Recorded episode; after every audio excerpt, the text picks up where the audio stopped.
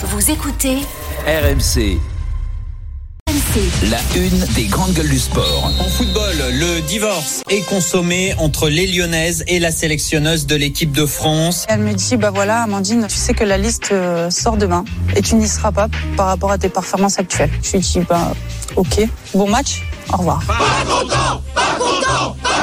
Je ne me vois pas gagner quelque chose avec cette sélectionneuse et beaucoup de joueuses le pensent aussi mais ne le disent pas. Nous refusons de reprendre le travail. Il est hors de question de continuer dans ces conditions, c'est intolérable. Il y a un souci et c'est au-delà du sportif. La confiance est rompue. Non mais là ça pue la révolte, il y a du saccage dans l'air. Il y a un problème avec son management à elle, la façon dont elle fait jouer l'équipe. Vous voyez des filles pleurer dans leur chambre. Faut être clair, faut que Diacre elle dégage. Mais elle ne peut pas rester, tu peux pas entraîner sans les filles, tu peux pas aller à l'encontre de ton équipe. Tout n'est pas à jeter. On en a gros. Le tremblement de terre a été déclenché par Wendy Renard hier à 14h tout pile sur ses réseaux sociaux. La capitaine emblématique de l'équipe de France de foot a annoncé la fin de son aventure en bleu à 5 mois de la Coupe du Monde féminine. Je cite, je ne veux plus cautionner le système actuel, bien loin des exigences requises par le plus haut niveau. Quelques heures plus tard, deux répliques. Deux autres cadres des Bleus, Kadidiatou Diani et Marie-Antoinette Catoto, ont emboîté le pas de Wendy Renard. Diani, tout d'abord. Au vu des résultats récents et du management en équipe de France, je vous annonce suspendre mes obligations internationales. Si les changements profonds nécessaires arrivent enfin, je me remettrai au service du maillot tricolore. Catoto, je ne suis plus en adéquation avec le management de l'équipe de France et les valeurs transmises. Je prends donc la décision de mettre entre parenthèses ma carrière internationale tant que les changements nécessaires ne seront pas appliqués. Comprenez donc, tant que Corinne Diacre et le staff seront en place. La musique qui fout les jetons est cette question. La tentative de putsch des joueuses, vous choque-t-elle ? Oui ou non ? Christophe Cessieux. Non. David Douillet. Oui.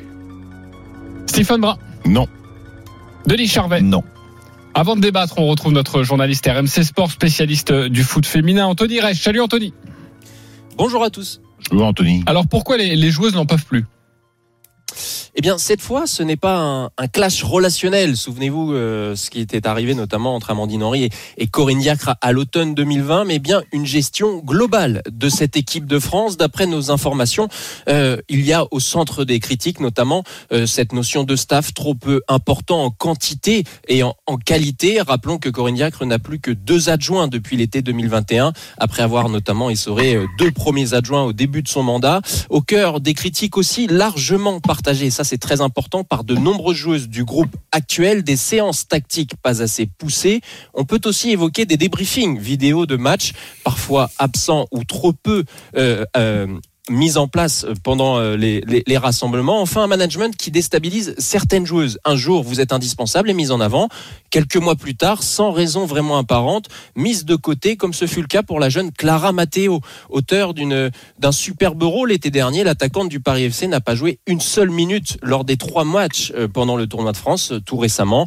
Enfin, cette annonce a largement été soutenue par de nombreuses joueuses dans le monde du football féminin, dont des éléments de l'équipe de France actuelle. On peut citer Delphine Cascarino, Grit Jembok, Bati, les Lyonnaises, ou encore Grace Guiraud, la milieu de terrain du Paris Saint-Germain. De son côté, la Fédération Française de Football a annoncé se saisir du dossier lors de son comité exécutif mardi prochain. Merci beaucoup Anthony Rech, tu restes avec nous pour nous apporter des précisions dans ce débat. La tentative de putsch des joueuses vous choque-t-elle ? Le 32-16, le hashtag RMC Lève, l'application RMC Direct Studio. J'ai un oui, j'ai 3 non, je vais commencer par un non. Denis Charvet, pourquoi non ? Ben, tout simplement parce que ça, depuis des mois, on est au courant que ça se passe mal entre les joueuses et Corinne Diacre, et qu'il y a eu à un moment donné une conciliation où ils sont revus il y a quelque temps entre les joueuses et... Avant l'Euro 2022. Avant l'Euro, ça n'a rien fait, mais moi, là où ça me choque. Oui, je pense que les joueuses, la fédération déclare les joueuses sont pas au-dessus de l'institution. Ça, je suis d'accord avec eux. Et après, moi, j'en veux à la fédération. Je veux dire, quand on sait les problèmes qu'il y a à l'interne, qu'on sait tout ce qui se passe entre les joueuses et Corinne Diacre, le management, l'entraînement, les manques, mais que tu n'interviens pas, tu fais pas quelque chose. Je rappelle surtout que c'est Noël Le Graët, après l'Euro 2022, qui s'est pas extrêmement bien passé, qui a décidé de confirmer tout seul, comme il l'a fait pour Didier Deschamps, tout seul, de reconduire Corinne Diacre. Oui, surtout qu'on pense là, ce qui me fait croire que Noël Le Graët a surprotégé Corinne Diacre. Voilà, pour quelle raison, je n'en sais rien, mais toujours est-il que Le problème aussi, c'est que les matchs ont été très mauvais. On ne s'est pas régalé. Il y a une demi-finale, il n'y a pas de résultat. Oui, mais même avec des résultats, c'est rare, c'est presque inédit de voir des joueuses claquer la porte de l'équipe de France, même s'il y a des mauvais résultats, même s'il n'y a pas une très bonne ambiance. C'est très rare, c'est extrêmement rare, mais à un moment donné, moi, je peux comprendre les joueuses. Je trouve que c'est extrêmement courageux de la part de Wendy Renard, qui est capitaine, qui monte au front et qui dit voilà, j'arrête, parce que c'est aussi une part de risque chez elle. C'est-à-dire qu'elle peut aussi tout perdre.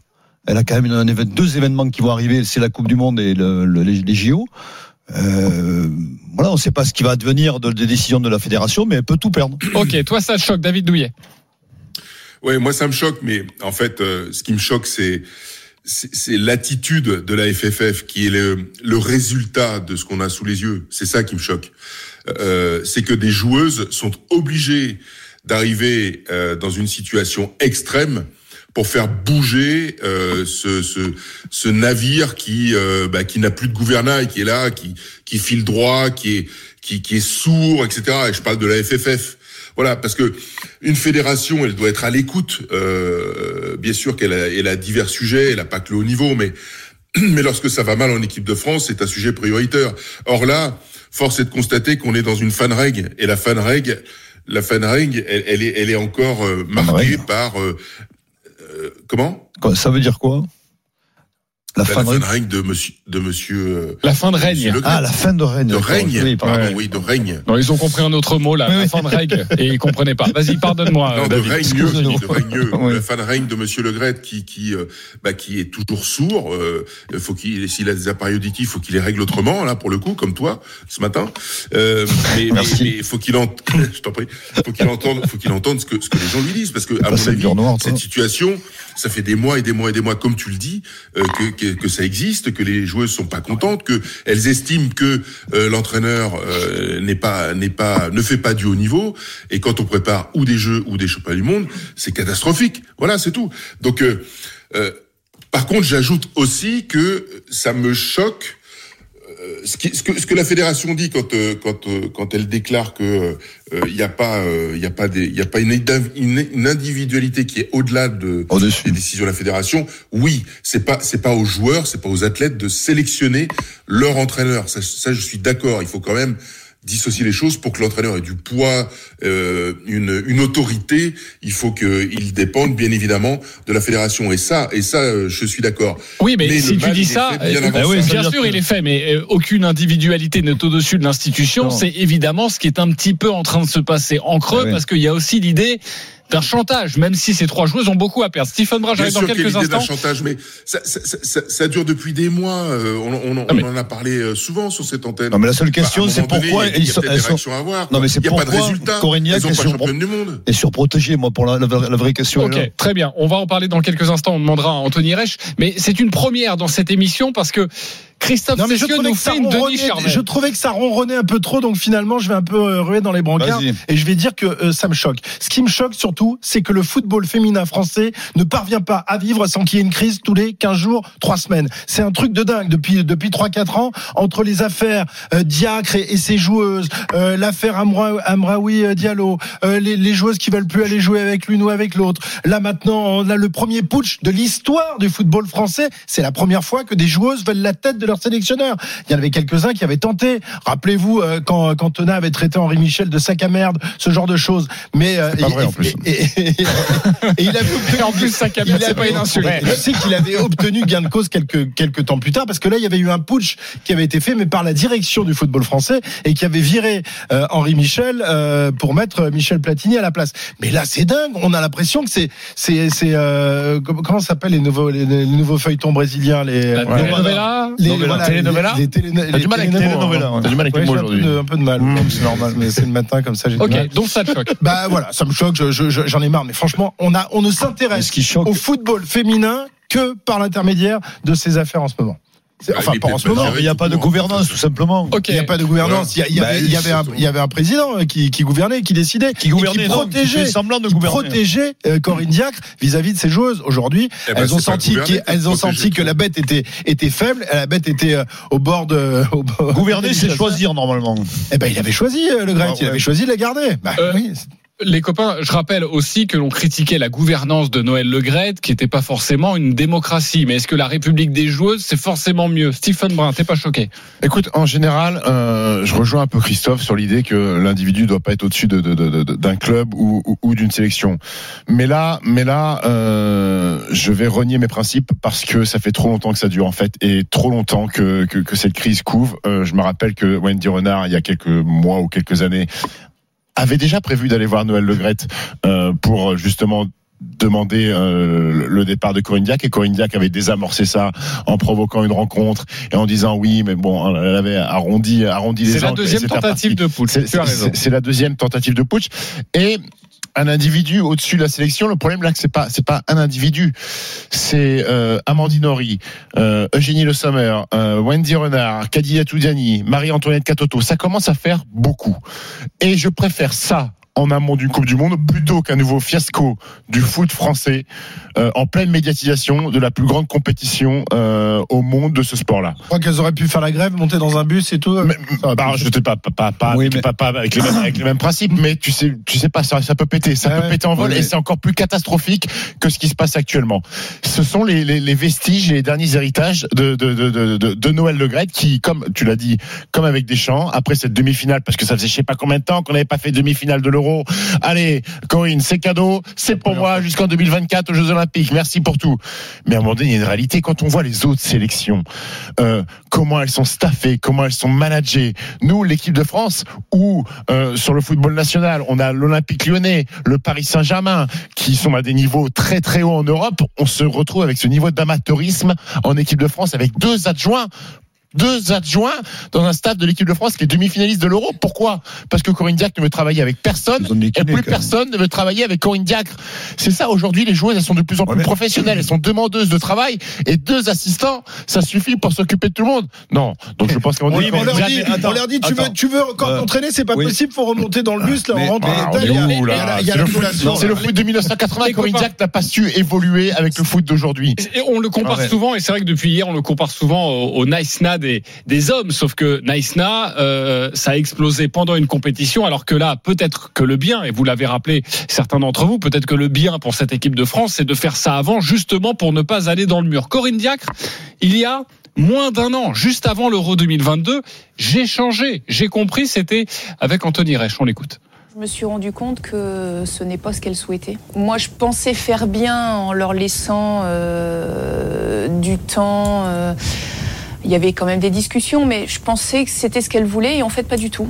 Donc on a réussi à se le dire. Donc ça veut dire que déjà au niveau de la communication, ça fonctionne bien. Et aujourd'hui, c'est vrai que les échanges sont beaucoup plus fluides aussi. Aujourd'hui, une joueuse est capable de venir me voir en me disant « Écoute, aujourd'hui, je me sens pas super bien ». Donc à ce moment-là, on le prend en compte. Et si pendant la séance, il y a un souci, on est un petit peu moins dur, voilà. Elle voulait être plus humaine, mais ça n'a pas marché. Non, mais là, c'est des mensonges, quoi. C'est-à-dire que quand tu vois où ça arrive, le clash qui arrive entre les joueuses et elle, c'est que du mensonge, c'est que du blabla. Faut arrêter. En fait, elle assume rien, quoi. Ça qui me rend fou, quand même, chez elle, c'est que, à aucun moment, elle se sent responsable de quoi que ce soit. Et elle pourrait dire, elle pourrait faire un mea culpa. Non, jamais, c'est son management des bons. Sur les relations personnelles, tout le monde reconnaît qu'elle a mis de l'eau dans son vin, et que les relations sont plus apaisées. Après, je pense qu'il y a un tel antagonisme avec des filles comme Wendy Renard et d'autres ça ne suffit pas, mais tout le monde a reconnu, et moi j'ai lu quelques papiers justement d'il y a quelques mois, quelques jours on dit une joueuse qui a pleuré là, c'est Amandine Henry qui parlait d'il y a 3 ans. Effectivement, il y a eu des pleurs pendant le rassemblement. Mais c'est ce qu'on a entendu hier. Anthony, t'en avais parlé hier. On n'avait pas entendu dire, Anthony, là, que depuis quelques mois ça allait mieux, qu'elle avait mis de l'eau dans son vin. Oui, non mais en fait c'est ce que j'ai dit tout à l'heure, c'est-à-dire, et c'est un point important, c'est que effectivement il y a eu des relations sur le plan humain qui se sont aplanies à partir du moment où il y a eu ces fameuses réunions un peu de crise avec tout le staff à l'époque et l'ensemble des joueuses pour expliquer ce qui n'allait pas. Mais ce que disait Stephen, c'est très important, c'est-à-dire qu'effectivement on a une équipe de France qui est managée par 3 personnes aujourd'hui. Dans quelle sélection au monde ça existe? Ce sont que des faits. Je vais vous prendre 2 anecdotes toutes très rapidement. À l'Euro de l'été dernier, nous étions sur place en Angleterre avec Jeannot Rességuier. On était juste derrière le banc notre poste de commentateur, le banc tricolore. Les deux adjoints de Corinne Diacre, qui sont Gilles Foix et Anthony Grec Angelini, sont entraîneur des gardiennes pour l'un et préparateur athlétique pour l'autre. Il gère en même temps, pendant la rencontre, les données statistiques qui sont recueillies en temps réel sur des ordinateurs et des écrans qu'ils ont devant eux. Il gère les phases arrêtées, il gère l'échauffement et Corinne Diacre fait tout ça en même temps. À côté de ça, vous avez des sélections comme les Pays-Bas, championnes d'Europe en 2017, qui viennent observer l'équipe de France lors de son dernier match de poule à l'Euro, à une demi-douzaine de membres du staff. D'accord ? Le staff allemand finaliste à l'Euro est 3 fois plus important. Il n'y a aucune sélection au monde dans le football féminin qui est aussi peu fournie. Mais comment t'expliques ça, Anthony ? Mais Anthony, comment on l'explique ça ? Pourquoi on ne met pas les moyens nécessaires ? Corinne Diacre, quand elle a été nommée, il y avait un premier adjoint qui s'appelait Philippe Joly, qu'elle connaissait puisqu'ils avaient travaillé ensemble sous l'époque de Bruno Bini, ancien sélectionneur de la fin des années 2000 et début des années 2010. Cet adjoint a quitté le navire, il était essoré. Noël Le Graët a fait venir Eric Blake, un adjoint très réputé en Ligue 1 puisque ça a été l'adjoint historique de Jocelyn Gourvenec notamment. Cet adjoint expérimenté, apprécié des joueuses parce qu'il travaillait vraiment sur le plan tactique pendant les séances et il avait parfois des restrictions de Corinne Diacre dans ses relations avec les joueuses. Il n'a pas pu collaborer sur le long terme avec Corinne Diacre. Il a quitté le navire. À partir de l'été 2021, il n'y a plus eu de premier adjoint en équipe de France. C'est ça la situation. Ce sont des faits. Enfin, apparemment, c'est pas qu'un premier adjoint qui manquait, c'est un staff complet. Et puis aujourd'hui, on a été un petit peu amateur. On va clore là. Et puis aujourd'hui, les filles de l'équipe de France, elles côtoient au quotidien dans leur club des grandes joueuses des autres nations. Et donc elles sont au courant de ce qui se passe dans les autres sélections, le niveau de professionnalisme, les exigences, les séances techniques, la façon de jouer au football. Et aujourd'hui, on peut plus leur faire à l'envers aujourd'hui. Il y a peut-être 10 ou 15 ans où le foot féminin était encore très amateur, on se contentait de faire et d'appliquer ce qu'on nous propose. Aujourd'hui non, les joueuses, les Wendy Renard, les Marie-Antoinette et tout ça, elles sont au courant de ce qui se passe dans les autres sélections, dans les autres nations, les moyens mis en place, elles ne veulent plus passer pour les truffes parce qu'il y a une vraie bonne génération de joueuses en équipe de France et qu'on sous-performe. Mais le vrai responsable, c'est quand même la fédération. Et forcément, ce sera le feuilleton du week-end et des prochains jours. Le comité, on l'a dit, va se réunir mardi. La FFF tient à rappeler, on le disait, qu'aucune individualité n'est au-dessus de l'institution équipe de France. Que vont-ils faire maintenant ? Vont-ils écarter Corinne Diacre, réintégrer ses joueuses ? Parce qu'il y a quand même les deux stars de l'attaque du Paris Saint-Germain avec Catoto et Diani. Et puis il y a la capitaine emblématique. Donc forcément, la FFF est dans de beaux draps. Ce qui est cocasse, c'est que Marie-Antoinette va peut-être couper la tête de quelqu'un.